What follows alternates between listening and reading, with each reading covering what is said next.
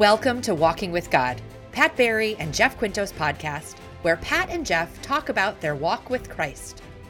My name is Pat Barry. And my name is Jeff Quinto. And about every two weeks, Pat and I get together and we talk about our walk with Christ. Now, this week we're talking about something I think is really important, particularly in this Lenten season. It is about fasting. Fasting, yes. As a Christian, you may have gone on a fast at some point. Now, I was raised Catholic, and I remember my parents fasting Ash Wednesday and Good Friday, although I will have to admit, I never really understood why. Like I would ask them, and well, it's because the church wants us to do it, and uh, because you're Catholic, and well, how old do you have to be? And by the time I was old enough to do it, I was off in college, and you know, I I I didn't really do that. So I, you know, full disclosure, I do not fast. However, at this point in my life, it's becoming uh, more and more interesting to me. So I wanted to talk about this. So um, so that's where I am with fasting. Uh, Jeff, what about what about you? Well, I have actually uh, uh, gone on a number of fasts, some more successfully than others. Um, of course, fasting immediately, at least for me, what comes to mind is fasting on food or drink, and you can fast on other things. So I've fasted on food, certainly. Um, I've also fasted on other things in my life and I found it to be useful. I should tell you, though, that I haven't done it for a long time. I've sort of gotten away from it and haven't uh, pursued it, e- even though I thought it was it was useful. Um, you know, the the idea of fasting is we're saying no to the world. We're saying no to the world. We're saying no to the elements in the world that that are not helping us. And we're saying, you know, we are apart from the world, and we're able to face that. And so, things that you might fast from, uh, taking this Lenten season, people could fast from red meat. You could fast from food during the day. You could fast from alcohol.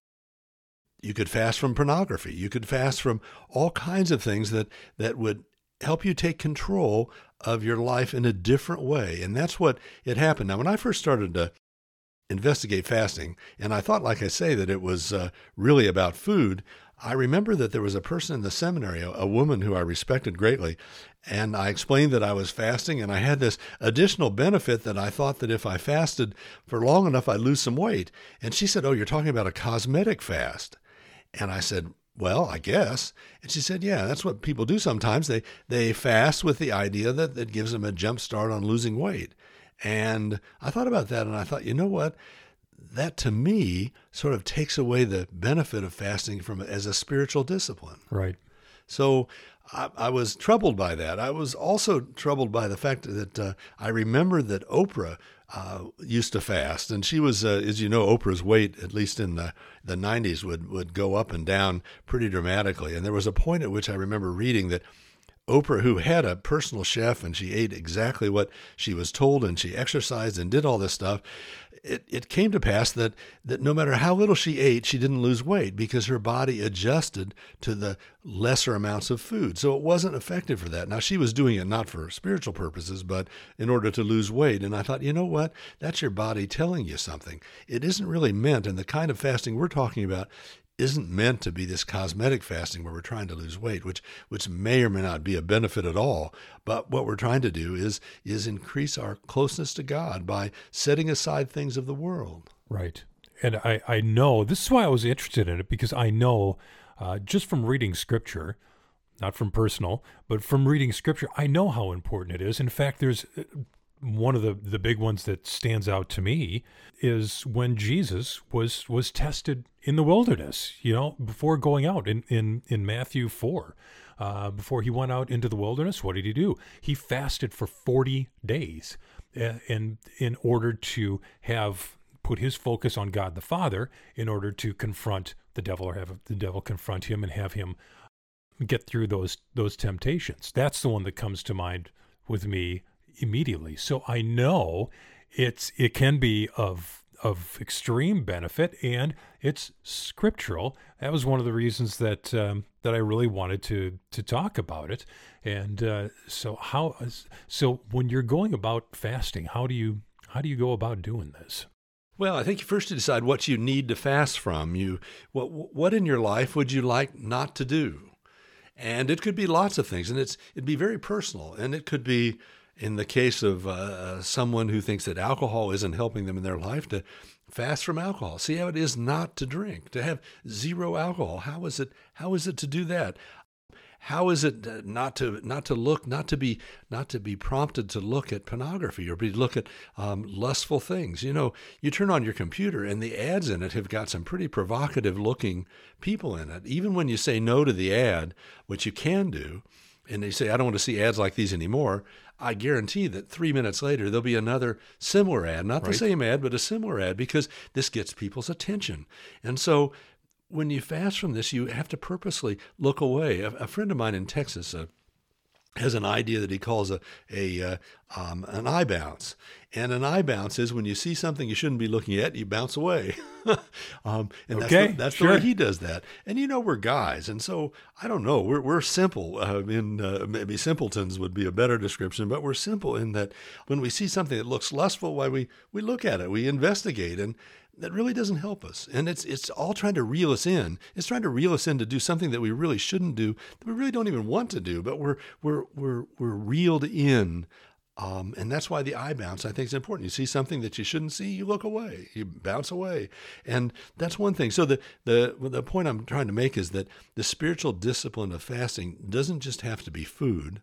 It can be lots of things. It can be anything in your life that serves to separate you from the Lord Jesus Christ. Anything that that that acts as a as a, a buffer between you and Christ needs to be set aside. And the and the fasting is a is a disciplined, conscious way of doing that, of setting these things aside. That makes sense. And I, you know, I don't know about anyone else, but I can speak for me. I'm sure I have uh, more than one thing that I could fast from. And I think if most people search their hearts, they're, they're going to say, okay, uh, you know, I do have have plenty of things, and maybe this is maybe this is something that that uh, everybody could could work on instead of don't be overwhelmed by everything because there's probably going to be m- multiple things. Pick one, just pick one, and say I'm going to work on X, whether whether it's food, whether it's pornography, maybe social media.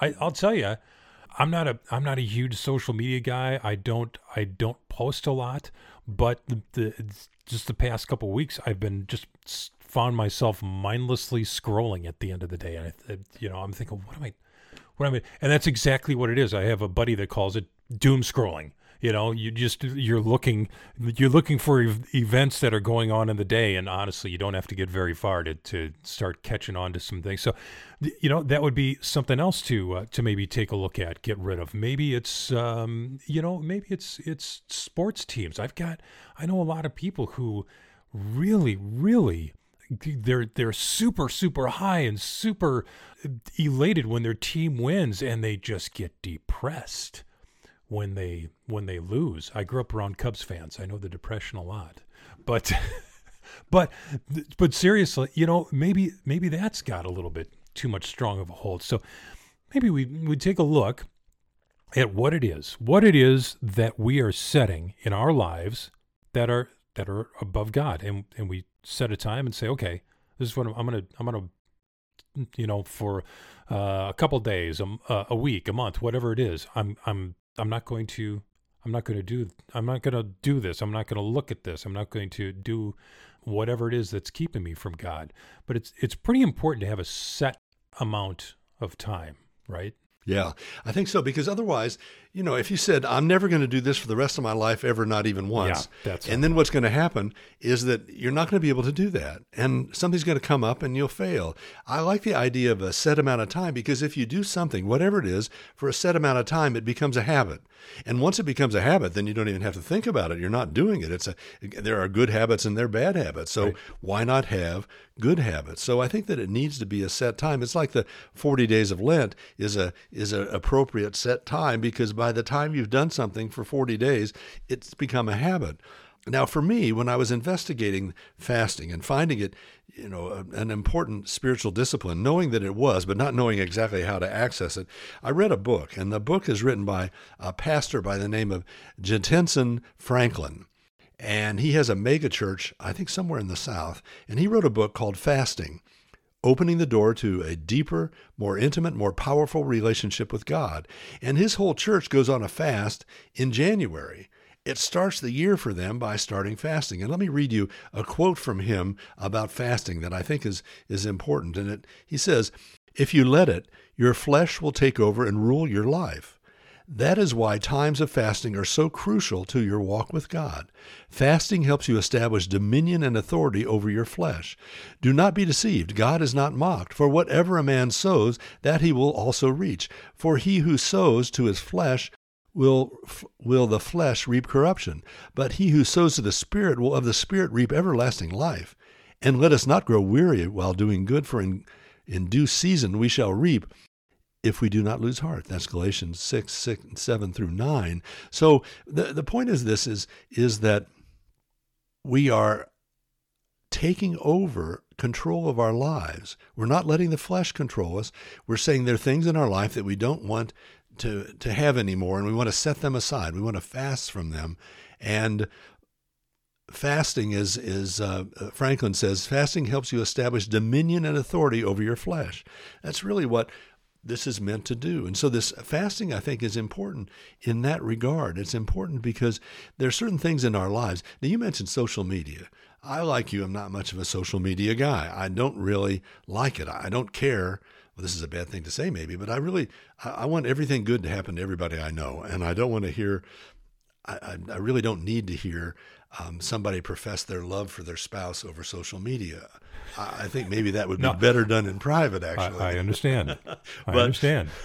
but having said that, I don't find social media that attractive, actually. I don't find it that compelling. But I do find it, as you said a minute ago, that you start to do something. I'll do this at night. I, I should never do this. I should never bring the, my phone to bed. So I'm about to go to sleep and uh, I pick up my phone and I start reading things, and it captures you. Mm-hmm. It captures you in these things that you really don't care about. I mean, I, I, do care. I hope that something, some terrible thing happened in Colorado that I wish it didn't happen, but I have nothing to do with it. I can't affect it. Finding out about it is just going to give me angst. So why mm-hmm. do I mm-hmm. need to know that? I pray for all these people. I pray that these bad things don't happen, but but knowing them in the distance d- doesn't allow me to help anybody if, if there was a thing I could do to help them, I could see, well, I ought to know that so I could help. But if I can't help, if it just gives me, makes me anxious about everything, I, I don't need that. I don't want that. But it, it, it reels you in, doesn't it? Yep.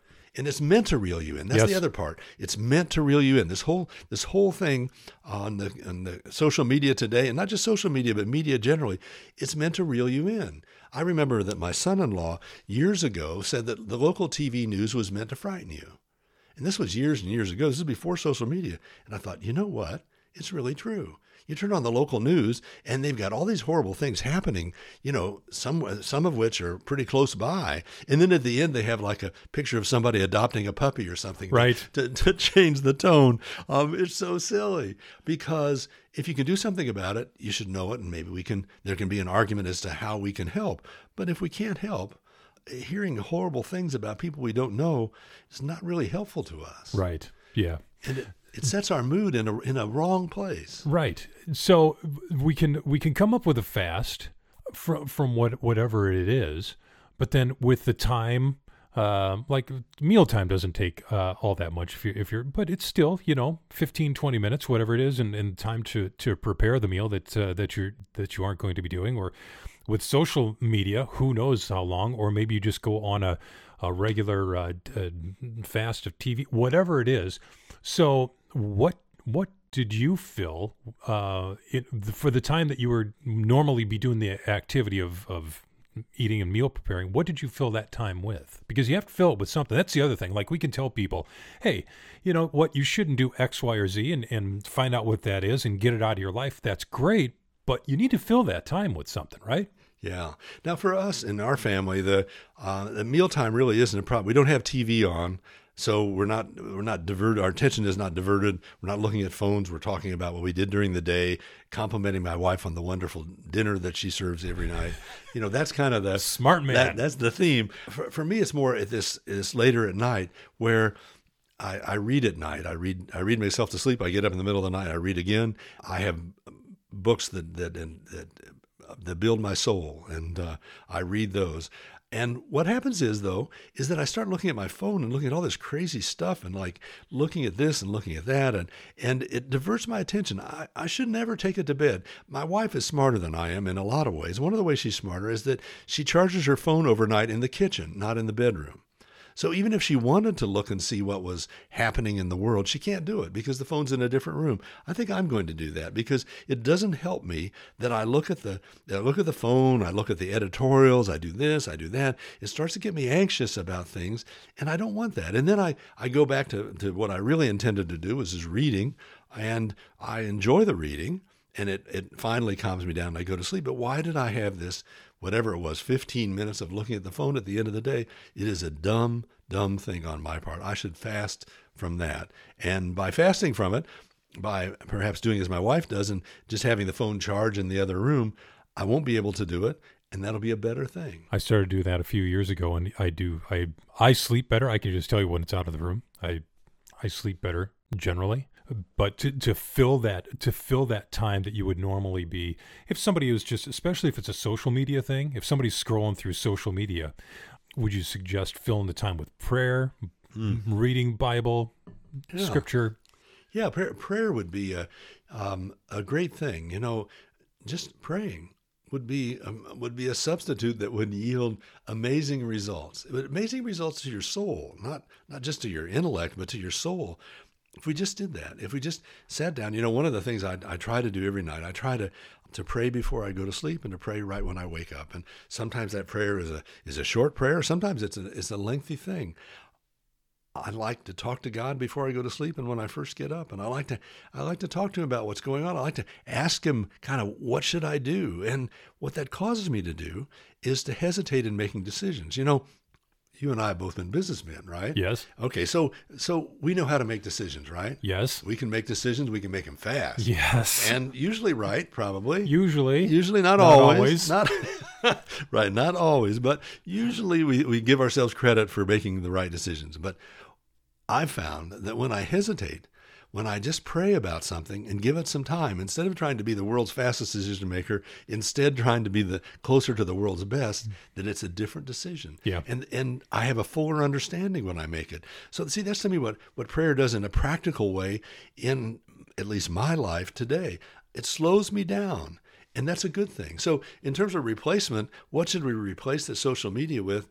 My suggestion is you just pray. You just close your eyes and you just pray. You just ask God for help. You ask God for advice. Maybe you explain to Him something that you see and looking for an answer. That would be a beautiful thing to do. That would be a good thing to do. And if you are one that says, you know, I don't have, I don't have much of a prayer life. I'm not quite sure how to pray. You know, you could start off with with the Lord's Prayer. That's that's mm-hmm. a great template to start off with. But I guess what I would say is, you know, just get get quiet and and clear your thoughts and just start just start talking to God like like you were talking to uh, your father or or a trusted friend. Tell him what's on your mind. Just start start pouring out, and it'll it will come out. And you know what? The Holy Spirit will help you in doing that. Also, you will be led, and the more you do it, the easier it will become. But don't you know, don't worry that it has to be some big fancy prayer. All it has to be is heartfelt. Uh, you know, sometimes a 10 second heartfelt prayer is going to be more than 10 minutes of just rote memorization. So if you're in that situation and you're saying to yourself, you know, I, I don't I don't usually pray. I'm not quite sure how to pray. I would say don't worry about it. Just pray what's what's on your mind and just have a conversation that's what that's i think that would be a great place for you to start. I do too. And you know it's okay to be disappointed in god. It's okay to express your frustration. Yes. That, that's something that we that we god is a big god we have this big god and so God is not going to be offended if you say, you know what? Why did you do this, God? Why is this happening in this way? Help me to understand it. See, there's two parts to this. One is, God, why did you do this? Why did you allow this to happen? Then the second part is, help me to understand it. Help me to understand. You know, God's time is not our time. God's ways are not our ways. So we're not going to ever fully understand why God does something. But there's nothing wrong with questioning what God has done. You know, the, the name Israel means strives with God strives with God, wrestles with God. It comes from when Jacob was wrestling with with God. And so we're meant to question. In other words, it's not a bad thing to question. When I talk about praying, if you think God did something wrong, you ought to tell him on it, call him on it. He's big enough to to to come back to you in a way that will help you understand it. And that's a big deal. That's it is an important thing. So we, we talked about this. You know, we've been talking about fasting here and how it is, and we've, we've kind of circled back as to what you would do with the time you were otherwise doing what you shouldn't do. And uh, we came up with a, with the idea that the easiest thing, of course, is prayer, and it is. It is, and it's positive and it's healthy and will put you in a much better mental and physical state and certainly a much better spiritual state. You know, Pat and I started this whole project on a premise that he and I agreed on. It was a quote from C.S. Lewis that said Christianity, if false, is of no importance, and if true, is of infinite importance. The one thing it cannot be is moderately important. Both Pat and I believe with, a, with all of our being that it is true, and that makes it infinitely important. And so, this walk with Christ that we are on is the most important part of each of our lives. And I pray that it is for you as well. Join me in prayer. Lord, we thank you for this discussion of fasting. We we understand it, I think, in a little fuller way. May may we now fast from things that are keeping us apart from you and may we embrace things that are bringing us closer to you lord. May we may we do that today throughout the lenten season throughout all of our lives. And so as we set aside the bad things they are set aside for good and as we bring on the good things they are brought on. We pray for good in jesus holy and mighty mighty name. Amen. Amen.